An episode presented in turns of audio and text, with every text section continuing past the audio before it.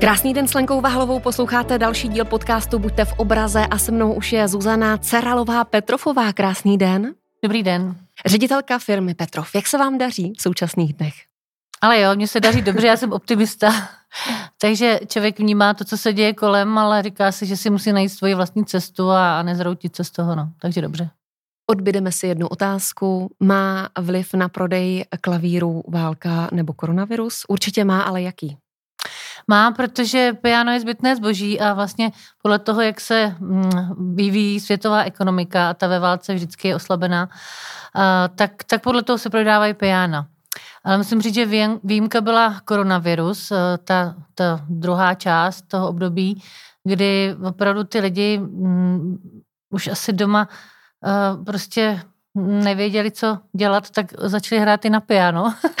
A, a respektive investovali do sebe, do svého vzdělání a, a zkrátka nám se strašně zvedla poptávka, až tak, že jsme to téměř nedokázali uspokojit, protože piano se vyrábí 6 až 12 měsíců a musí to mít nakoupen materiál dopředu a tak dále. Takže vždycky, než se ta loď zase znova rozjede, tak to chvilku trvá, ale mm, byli jsme z toho jako nadšení, že se to vlastně takhle jako propojilo, že, že ty lidi si řekli, že, že budou investovat do sebe a budou kupovat ty naše piano. Je piano nebo pianino dobrá investice? Já si myslím, že to je uh, investice dobrá pro uh, muzikanty a pro ty, kteří mají smysl pro hudbu, hru a pro nějakou tradici, řekněme.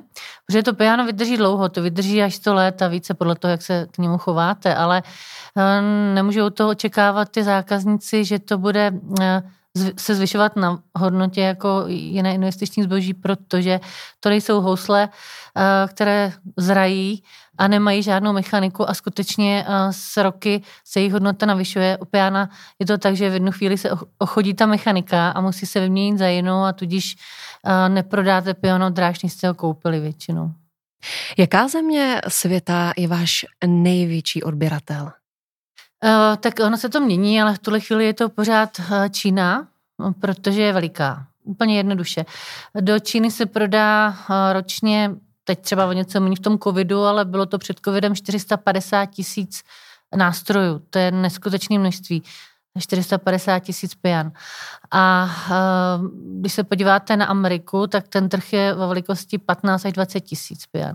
Evropa do 12 tisíc. Takže, uh, takže tam směřuje naše úsilí, protože je tam ochota hrát na hudební nástroje i na piana a učit se a, mm, vlastně i ochota podporovat školství a tím pádem se do toho dávají peníze a e, ty instituce si mohou kupovat nástroje. Takže prostě tak, no. I když teď teda musím říct, že ten covid hodně zamával s těmi e, zvyklostmi, e, protože asi to sledujeme všichni, ale tam města se zavírají do nekonečna a vlastně oni s tím covidem bojují tak jako, že chtějí mít nulovou toleranci, takže hmm. vlastně hmm Eh, to nepřibydává na ekonomice a tudíž eh, je slabší i nákup všeho. Koupy schopnost. A zrovna ta Amerika vám zrušila několik zakázek. 2013, nějaký takový rok? Eh, myslíte teďka Amerika nebo ano, Čín? Amerika, Amerika, Amerika. Amerika.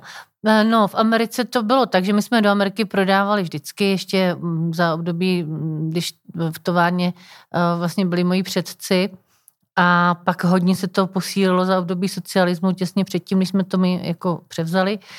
Ale 2013 byl pro nás takový kritický rok, protože vlastně, mm, ne, pardon, nebylo to 2013, ale bylo to 2003. 2003. 2003. Mm-hmm. A ono to tak strašně letí, eh, že vlastně v tu dobu eh, začala krize eh, v Americe, my jsme ji pocítili až potom v roce 7-8, ale v tom našem biznisu ji začala v tom roce 2003 a um, přestali se prodávat uh, piana, vlastně se velmi ochladila uh, ta, uh, ten, ten, ten piano business. A co se stalo nám bylo, že jsme tam měli jednoho partnera, pouze jednoho odběratele, který um, měl pocit, že uh, vlastně ty všechny starosti a problémy může hodit na nás, protože se nechce zazásobovat a protože my jsme na něm byli tenkrát hodně závislí a tak se stalo, že mm, vlastně jsme spolu hodně bojovali. Hmm. Dokážete zachovat chladnou hlavu v takovýchto situacích? A, tak já už jsem si jako prošla a, hodně jako nepříjemnost mám v životě, takže člověk už to bere jako, že co tě nezabije, to tě posílí. A i tenkrát jsme to zvládli, ale bylo to nepříjemné, když mě vyhrožoval tím, že podá návrh na konkurs a, a vytáhne si značku a vlastně továrnu nepotřebuje, protože bude vyrábět ty výrobky dál v Číně a bude tam dávat značku Petrov. Nakonec ten návrh na konkurs podal a já jsem s tím měla hodně starostí, protože to bylo v době, kdy se nám úplně nedařilo a on nás do té situace dostal. No ale nakonec se všechno v dobré obrátilo a dneska je značka Petrov pořád v našich rukách a vyrábí se v Evropě. V čem je značka Petrov výjimečná? Proč je takový zájem ve světě? Eh, no tak já si myslím, že pro zvuk a pro povrchovou úpravu, no řekněme pro design, um, my máme kulatý, romantický, takový jako měkký tón, Chopinovský můj tatínek vždycky říká. Mm. A takže se na to dobře hraje romantikum, a, ale i, i jazzmenům a zkrátka mají rádi zvuk. No a dobře se na něj skládá. Takže naše nástroje má hodně jakoby hudebních skladatelů. To si vzpomenu teďka Paul McCartney, protože samozřejmě hrál na kytaru, ale skládal na piano, jako všichni. Uh, Billy Eilish teď vlastně složila mm. na poslední bondovku melodii tedy. Uh, a mm, Ennio Morricone třeba byl jeden z nich. No, takže uh, jsem ráda, že, že vlastně um, děláme to, co děláme. A uh, ta povrchová úprava, um, prostě máme svoji výrobu, Vyrábíme jak vysoký černý lesk, tak uh, barevné pastelové nástroje, teďka třeba Petrov Colors, uh, když se podíváte na stránky, tak Na to tam... jsem se dívala a na to jsem se chtěla určitě zeptat později. No, takže uh, to jsou prostě věci, které um, by mohly oslovit mladou generaci. No a pak jsou tam takové špeky, jako že si zákazníci sami přejí, uh, zvláštní povrchovou úpravu a, a my jim dopřejeme. Takže třeba teď jsme dělali nástroj uh, v takové, jako řeknu, pískové barvě a uh, klávesy byly uh, pozlacené právě zlatem, takže byly místo černých ebenových, jak jsme zvyklí, tak byly vlastně zlaté. Když se ještě vrátíme k té povrchové úpravě, tak vy už jste na to narazila, na ta barevná pianina a opravdu to funguje na mladé, že mají chuť si koupit klavír a začít hrát jenom kvůli tomu, že je třeba růžový? Uh, no, není to takhle úplně, to jsme si mysleli, že to, že to tak bude. Ono to spíš funguje jako uh, upoutávka na to, že uh, ten nástroj může být takový hravý a že zkrátka, aby se ho nebáli, aby se nebáli toho černého nástroje, před kterým má řada těch mladých uh, respekt prostě. A takže jsme chtěli udělat něco takového, co by je mohlo oslovit. A to se podařilo, to si myslím, že jako oni přijdou, zahrajou se na ten barevný nástroj, ale pak stejně odcházejí s tou, tou černou nebo prostě bílou. My operujeme s termíny piano a pianino. Ano. Jaký je v tom rozdíl? No, pianino je vlastně vertikální, to znamená z amerického verticals, které stojí u zdi, to menší a má tedy rezonanční desku, tu ozvučnou desku většinou postavenou ke zdi nebo prostě někde v bytě, tak aby nebylo vidět, nebyly vidět ta záda. Klavír naopak se dává do prostoru a to je to velký, to horizontální, a, nebo v angličtině grand piano a to by mělo zdobit ten prostor. Většinou to křídlo eh, se používá do koncertních sálů, ale jsou třeba i výjimky, kdy si koupí pianino? A jsou, ale to, to se nedává do koncertního sálu, ale do předsálí nebo těch zkušeben, nebo řekněme šaten těch umělců, kde oni se vlastně rozehrávají před tím hlavním koncertem. Takže třeba v Rudolfinu mají naše nejvyšší modelové řady pianin které znějí téměř jako malý klavír, eh, protože právě tam na ně zkoušejí ty významní umělci předtím, než jdou na pódium. A je pravda, že to koncertní křídlo může mít až 3 metry? No, naše délku. má nejdelší 2 metry 84 centimetrů, ale jsou i delší, ano, může. No a jak velký rozdíl v tom zvuku je, když mám koncertní křídlo, které má třeba 2,5 metru a 3 metry? Uh-huh. Poznám to jako like? No, to je zrovna kritická délka. Dobře, tak protože, řekněme dva a tři metry. No, je to, je, to, je, to, je to poznat, uh, protože vlastně mm, čím delší je ten nástroj, a ještě když se teda otevře no, uh, to výkohorní, tak on se ten zvuk odráží potom do, do prostoru, tak má větší sílu samozřejmě, protože ta konstrukce je, je mohutnější. A já, proč jsem říkala, že to je kritická délka, protože naši inženýři ve vývoji vždycky říkají, až když se vlastně vypočítává ta menzura, což je prostě dílka strun vzhledem ke konstrukci nástroje, tak vlastně se jim zdá, že už když to překročí toho 2,5 metru, takže už to nehraje víc, že už to nehraje mm-hmm. lépe.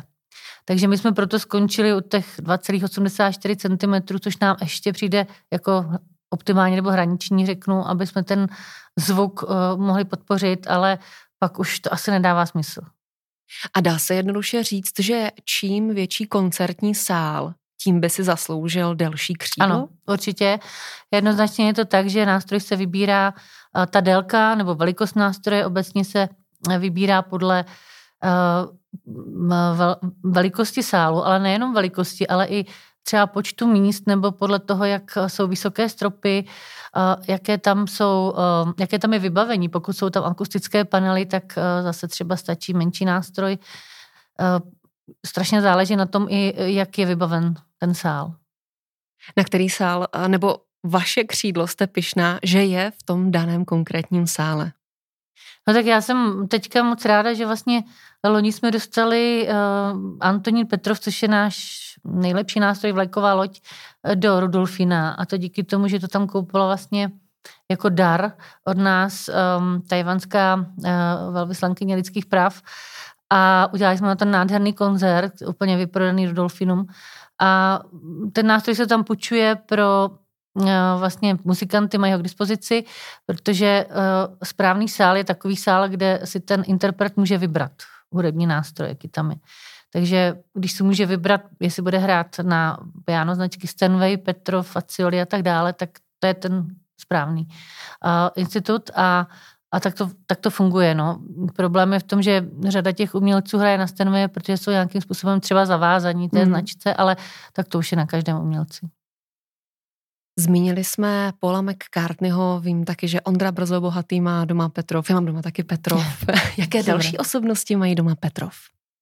Uh, no tak uh, z těch umělců, uh, jako myslím teďka v Čechách, tak určitě Petr Malásek a um, myslím si, že Ivo Kahánek, Honza Simon, jako jejich řada a pak z těch uh, světových, uh, oni to byly i osobnosti, uh, třeba, má nevím, jestli ještě pamatujeme na Sofii Loren hradečku a nebo rodina byla Gatese, no tak je to různé. No. Někdo chce být jmenován, druhý ne, takže my to samozřejmě respektujeme.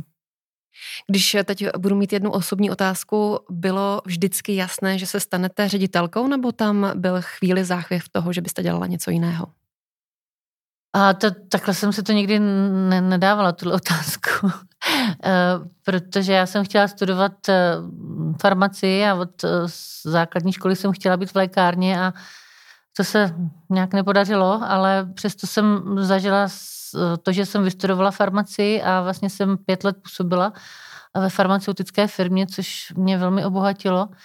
No ale pak jsem se vydala jinou cestou, protože prostě tatínek mezi tím privatizoval továrnu a já jsem byla ve farmacii sestra v Kanadě a řekl, tak já tady jak si nebudu pokračovat asi sám, buď se rozhodněte, že mi někdo s tím pomůžete, mm. nebo tu firmu prodáme. No, tak, tak jsme se jaksi vrátili. No a no, to bylo tehdy složité, protože tatínek vlastně 8 let privatizoval a výsledek byl ten, že restituci jsme získali 4% a zbytek továrny jsme si kupovali hmm. 96%, no, takže jsme se na začátku zadlužili a jak si jsem chápala to, tu zodpovědnost, kterou máme a že pokud prostě ne, nebudeme pokračovat, takže to nedává smysl.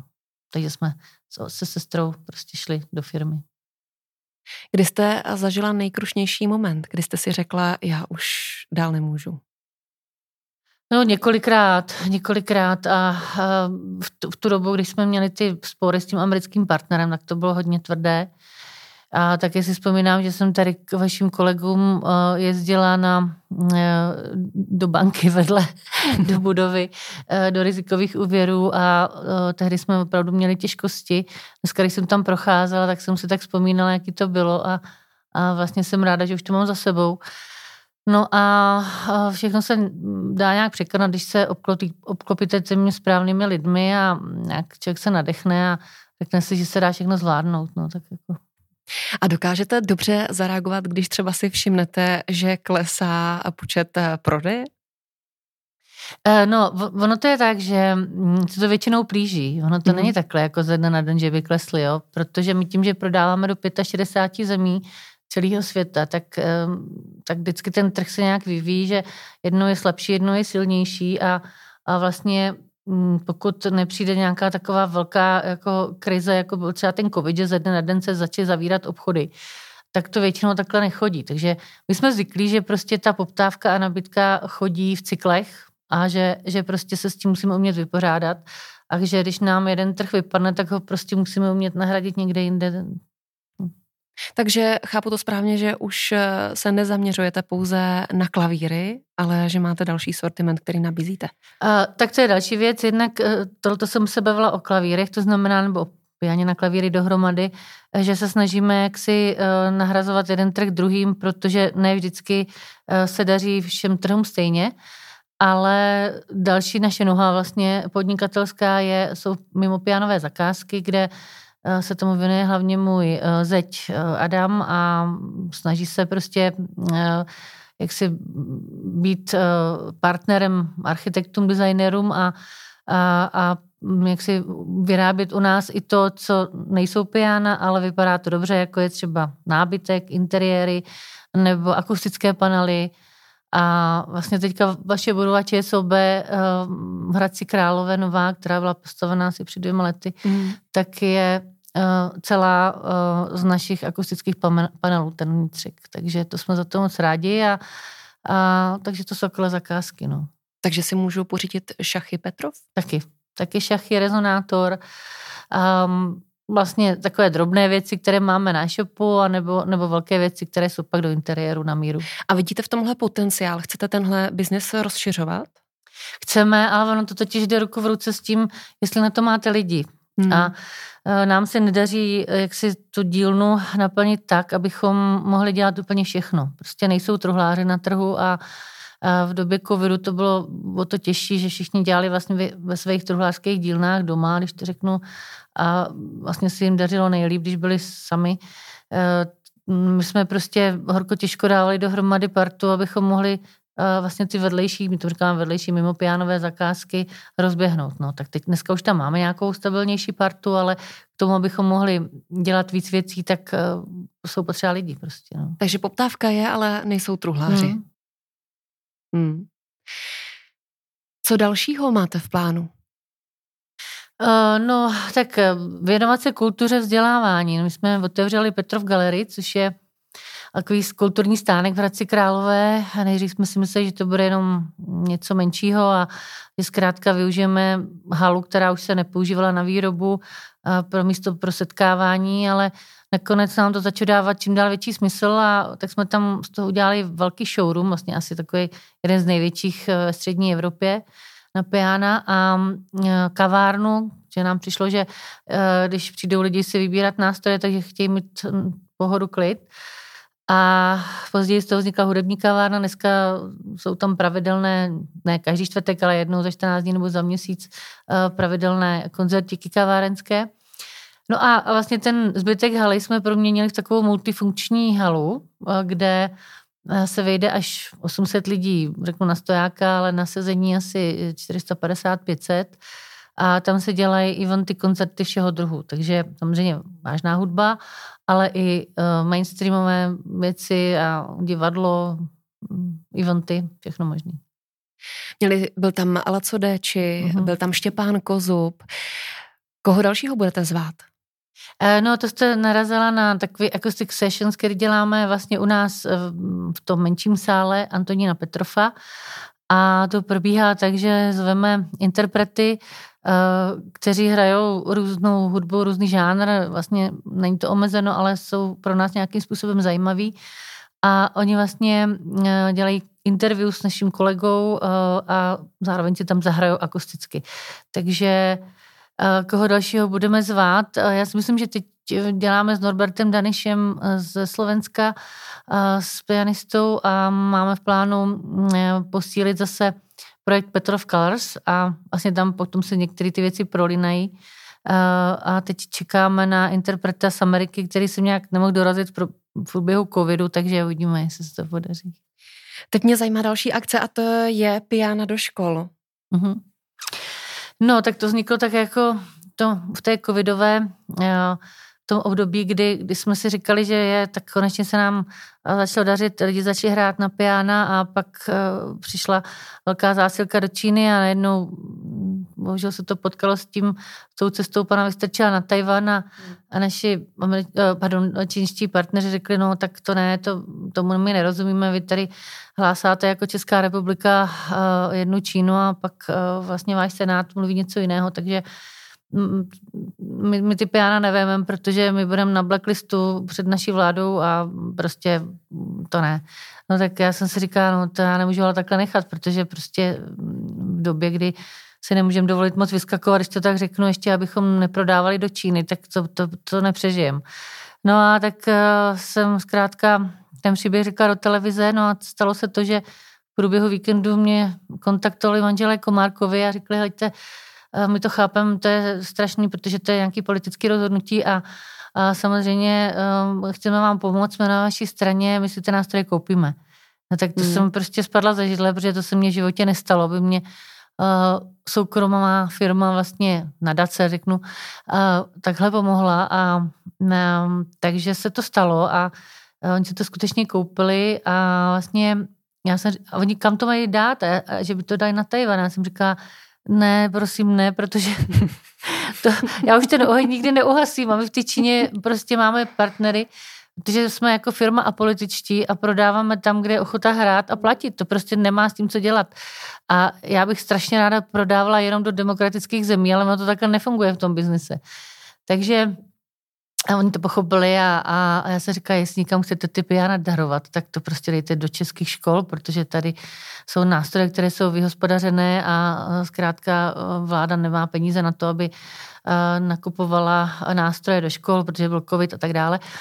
No a oni říkali, tak to je dobrý nápad a vlastně si to zmapovali, zjistili, že v liduškách jsou nástroje zhruba 50 mm, let starý průměrně, takže vlastně se jim to zdálo také zajímavé.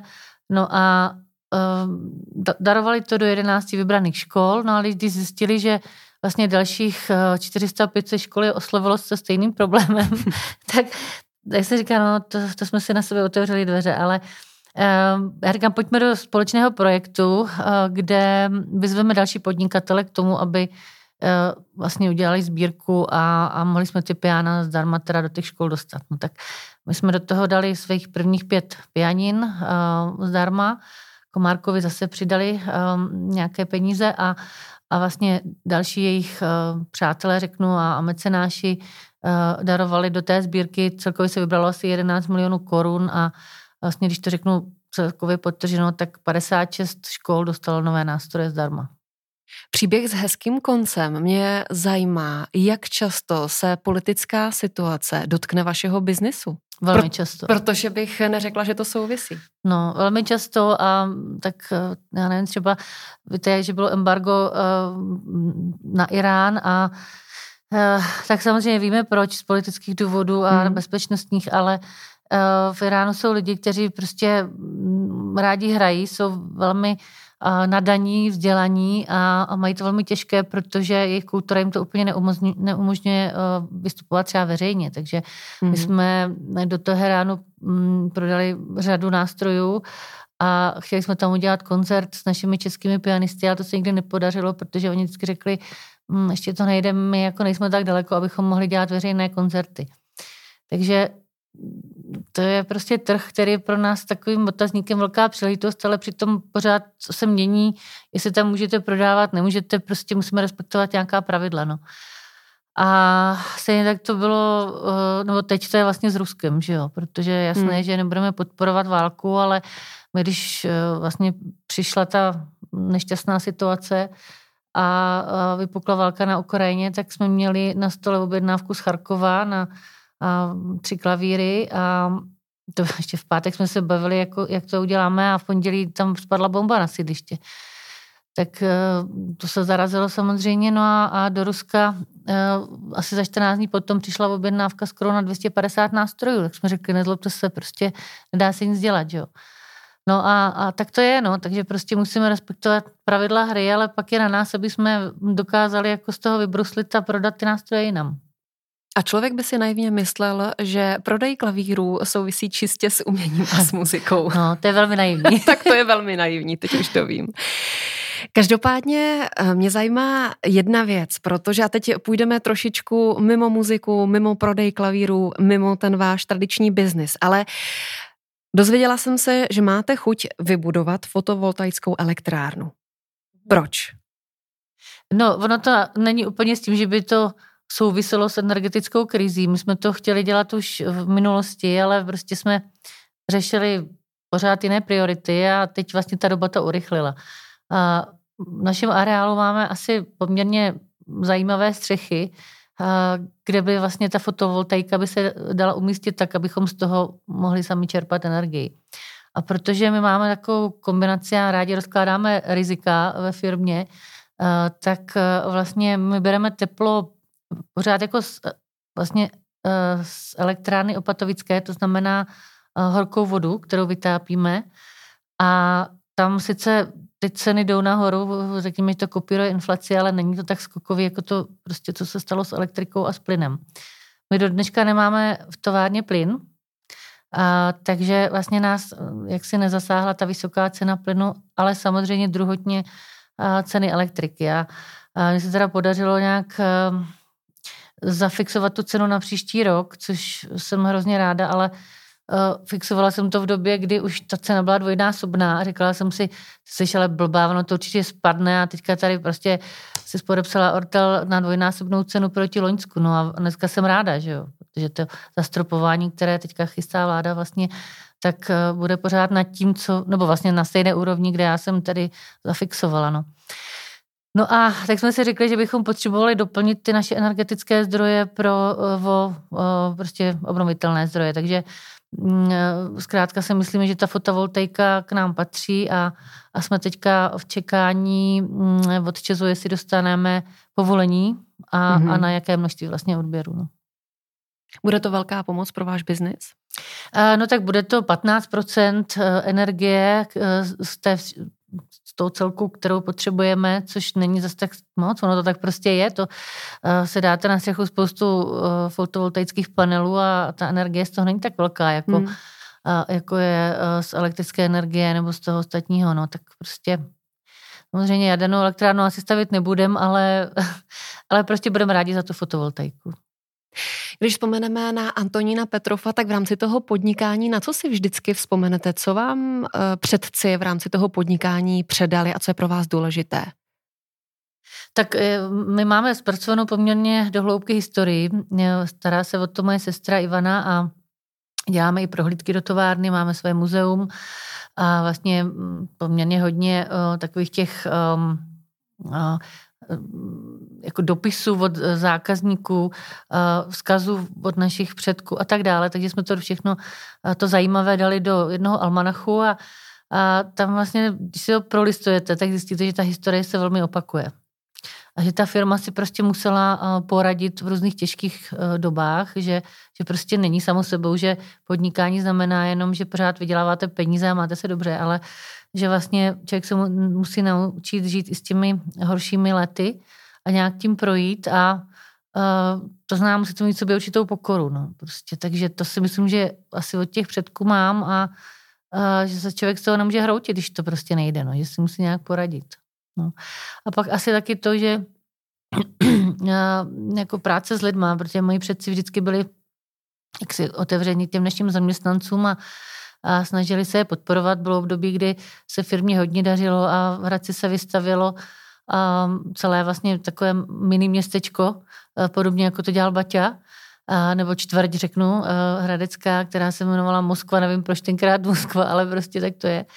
A nebo bylo zvyklostí, že naši předci jak si přispívali našim zaměstnancům na svatbu, narození dítěte a tak dále.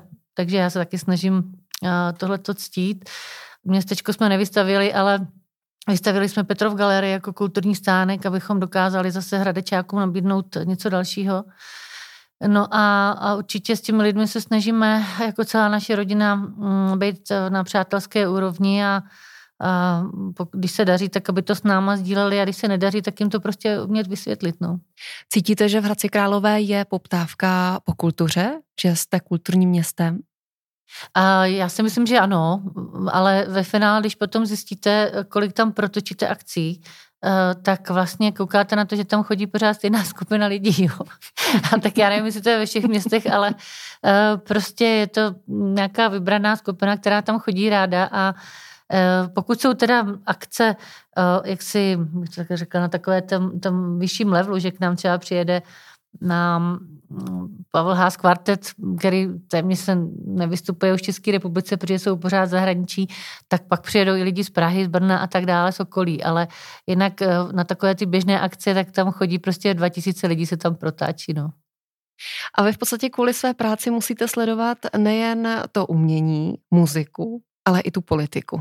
Hmm. Když bych to tak, to tak schrnula ten náš rozhovor, tak to vnímám a cítím tak, že neustále musíte hledat a sledovat uh, ty společenské projevy a posuny a to, kudy se to ubírá hmm. a včas zareagovat. Je to tak, no, přesně. A je prodej klavíru uh, udržitelným biznisem? Když se zeptám napřímo, na férovku. Uh, no tak uh, udržitelný biznis, jako jestli musíte stran Green Dealu. Jednoduše, a... jestli se klavíry budou vždycky jo, jo. prodávat. Uh, no já si myslím, že ano. Že prostě ano, že uh, vlastně klavíry vznikly před 320-30 lety uh, a pořád mají své místo na trhu. Uh, jak jsem říkala, tak je to ve vlnách. Prostě ty nástroje bohužel teda řeknu, dlouho vydrží ty evropské a, a takže mm, je tady velký obchod přes celý svět se second handemi, to, to je jako mm. s autama. A, a takže to, to nás trochu trápí, že, že zkrátka mm, se nemůžou chrlit nové nástroje. Musíme dělat inovace, musíme dělat a designové změny, a, aby jsme zaujali, ale, ale není to o tom, že se to prostě bude prodávat jako rohlíky, no tak to není. Ale o to víc, jako je to bych řekla dlouhodobý, jo, že, že vlastně ty lidi si uvědomují, že bez té kultury a hry, ať už na piano nebo na jiný hudební nástroje, tak eh, že jsou vlastně asi ochuzený o něco eh, i v tom digitálním světě dneska, takže si myslím, že se k tomu řada lidí vrací i třeba v dospělosti, že začnou hrát. A zvyšuje se prodej rok od roku? No, uh, to je taky těžká otázka, protože my jak měníme sortiment a zvedáme ceny, tak se třeba zvyšují tržby, ale třeba na počet kusů to není tak jako až zajímavý. Jo? To mě zajímá, jestli ten počet kusů se v průběhu let snižuje, zvyšuje, anebo neustále zvyšuje. Jo, jo, jo. No tak když, te, když se vrátím do historie, tak když jsem nastupovala do firmy v roce 2000, tak tenkrát se vyrábělo v celé Evropě asi 35 tisíc e, kusů pian nových, jo. A dneska se v celé Evropě vyrábí 5-6 tisíc. Jo? Takže takhle asi to je a důvod je ten, že se mm, vlastně řada těch eh, firm prostě přesunula do Ázie, takže vyrábějí už tam, anebo ty firmy prodaly prostě Aziatům, ty důvody jsou různé, ale vlastně těch, který vyrábějí v Evropě, je strašně už málo a navíc uh, nejsou tak velký, jak my. My jsme takhle jako pořád největší, jo. Nebo patříme tady dvě, tři firmy mezi ty největší. Někdo vyrábí víc pianí, druhý víc klavíru, ale prostě víme o sobě. A uh, Není to jednoduché samozřejmě podnikat v Evropě, protože jednak musíte ctít legislativu, jednak pracovní síla dochází, protože obor klavírník, jak si on, on, on existuje v Hradci Králové, ale otevře se třeba jednou za čtyři roky, protože se musí naplnit třída 18 dětí, aby se to mohlo jaksi rozjet a to, to se většinou nestane, takže většinou se ta třída nakombinuje z těch, kteří se učí ještě, jak vyrábět kytary a housle, aby, aby to vůbec mohli otevřít. Takže my se musíme starat o ty naše um, klavírníky, um, prostě obecně uh, řemeslníky, které tam máme a, a, snažit se, aby jeden se učil od druhého a to je strašně náročné a, a drahé vlastně. No. Takže Eh, z tohohle důvodu chápu, že řada těch firm to tady prostě v Evropě zabalila našich konkurentů a, a, a prostě se přestěhovali do Ázie, kde ta pracovní síla pořád je a je tam ta ochota vyrábět. No a tak já jako doufám, že tady zůstaneme sice možná poslední mohikáni nebo s pár firmama, ale že to prostě zvládneme, že to udržíme a že um, budeme vyrábět dál, no. Na druhou stranu, váš velký benefit, tak jako vás poslouchám, je to, že nemáte úplně přímou konkurenci, protože Petrov, jak jste zmínila už na začátku toho rozhovoru, je výjimečný tím, že ten tón je kulatý, romantický a přímá konkurence na světě není. No, tak je to pravda, že my, tím, že ještě jsem možná nedořekla to, že uh, máme polovinu našich nástrojů kupují fyzické osoby, což znamená pokročilí hráči a druhá půlka jsou instituce, to znamená školy, eh, divadla, eh, filharmonie a tak dále. A tam potom samozřejmě, když se to také rozdělí ten trh, tak, eh, tak jsme v konkurenci s tou nejvyšší třídou, řeknu Yamahy třeba, mm-hmm. nebo v určitým um, segmentu se Stenviem, s těmi nejdražšími uh, našimi klavíry, a nebo s německými mm, výrobci třeba stran pianin. Jo? Takže ono, ono potom vždycky každý ten model má uh, svůj nějaký level konkurence, ale je pravda, že uh, my se mezi nima uh, vlastně um, pišníme tím kulatým romantickým tónem. Pak v té filharmonii musí být uh, klíčový manažer, který řekne, já chci jedině Petrov. Ano, je to tak, no.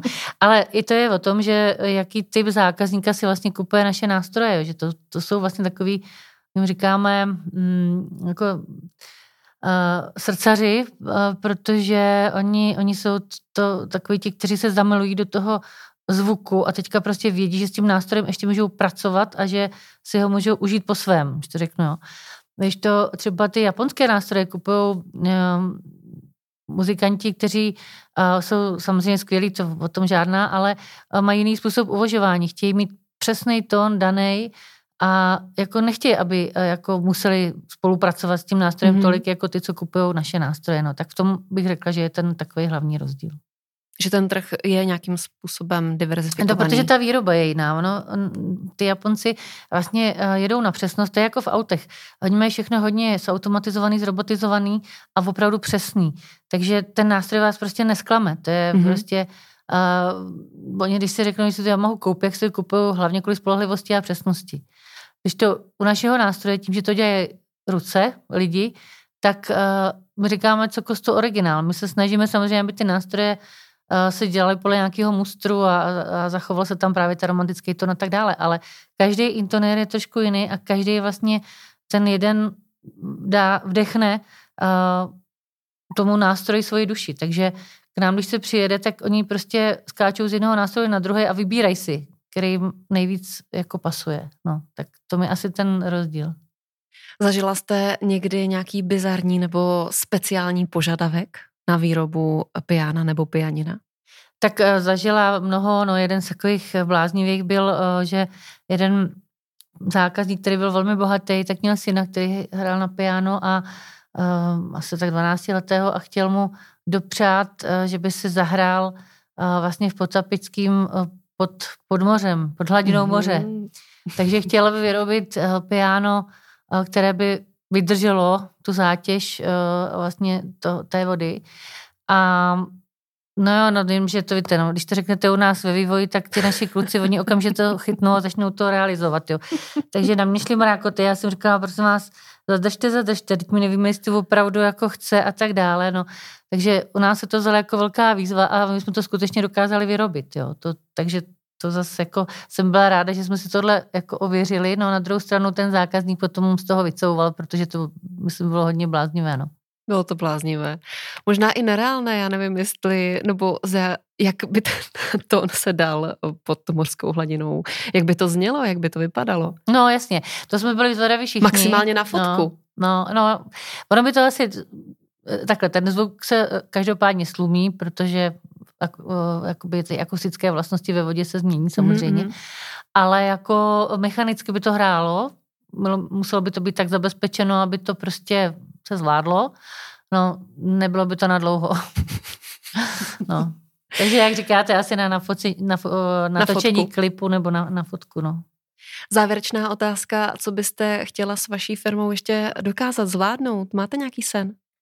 Eh, no, já jsem teďka vlastně taková natěšená, protože jsem předala od prvního sedmí tu výkonnou mm, složku eh, své práce mojí dceři Aničce a eh, ta se do toho s pustila, takže vlastně mm, máme takový staronový tým, řeknu, managementu, kde realizujeme nové věci, šli, šli jsme do procesu digitální firma, my jsme měli spoustu věc, věcí jako postaru, prostě Ono je to tak, že, že vždycky máte nějaké priority a, a neměli jsme úplně priority, aby jsme měli pod kontrolou všechny naše procesy a zdigitalizované v té podobě jako počítačové, aby naši lidi chodili a odevzdávali operace a přitom si mohli tím čárkovým kodem to jako odškrtnout. Takže teď už to máme, to se nám podařilo. No a vlastně jsme vyhlásili loni v létě takzvanou takzvaný efektivní Petrov, což znamená, co všechno můžeme udělat pro to, aby jsme byli efektivnější, konkurenceschopnější a tak dále my sami. No a to se mně moc líbí, protože jsme do toho vlastně zavzali celou firmu a mm, ty naši eh, kolegové přinesli spoustu nápadů eh, napříč firmou a ty jsme potom dali a těch hlavních 100 jsme začali nějak nad nima uvažovat a, dávat jim priority, až jsme se dostali k tomu, že jsme prostě jich spoustu zrealizovali. A ten proces nekončí, takže já si říkám, že budu strašně ráda, až vlastně v jednu chvíli uh, on teda nikdy neskončí, ale až, až se dostaneme tam, kam jsme si dali teďka v těch dlouhodobějších cílech a, a vlastně tu firmu přebudujeme. Mm-hmm. A na to ale musíte mít, uh, jednak lidi to musí chtít, to je vždycky nejtěžší, tu, tu změnu, jakoby jim vysvětlit, že to tak bude. A za druhý samozřejmě mm, se musí nějak dařit ekonomicky, abyste do toho mohla investovat tak, jak chcete a vlastně to zmodernizovat. No. Takže teďka v tuhle chvíli jsme to trochu stopli, uh, ty velké plány a jdeme jenom do těch menších aby jsme vlastně si nevzali velké sousto, protože nevíme, co bude příští rok. Když jste jenom zmínila už jenom taková krátká otázka nebo krátký dodatek, když jste zmínila ten digitál, tak mě automaticky uh, naskočily i sociální sítě, YouTubeový kanál, který budujete. Považujete to také za důležité? Určitě, určitě ano a hodně nás to posunulo v tom covidu, kdy vlastně nebyla možnost eh, vůbec komunikovat s těmi zákazníky a hlavně s těmi koncovými, že? protože oni nemohli přijít do obchodu a, a zkusit si hrát uh, na nástroj a přesto nám chodili objednávky a přesto jsme nějak prodávali. A takže my jsme jim prostě museli ten servis dodat uh, prostřednictvím online světa.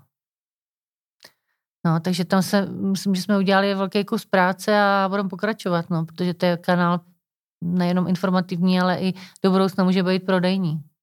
Za mě Štěpán Kozub udělal krásné PR. Děkuju. Se mnou byla Zuzana Cerelová Petrofová, ředitelka firmy Petrov. Poslouchali jste podcast Buďte v obraze. Moc děkuji za váš čas. Já taky děkuji.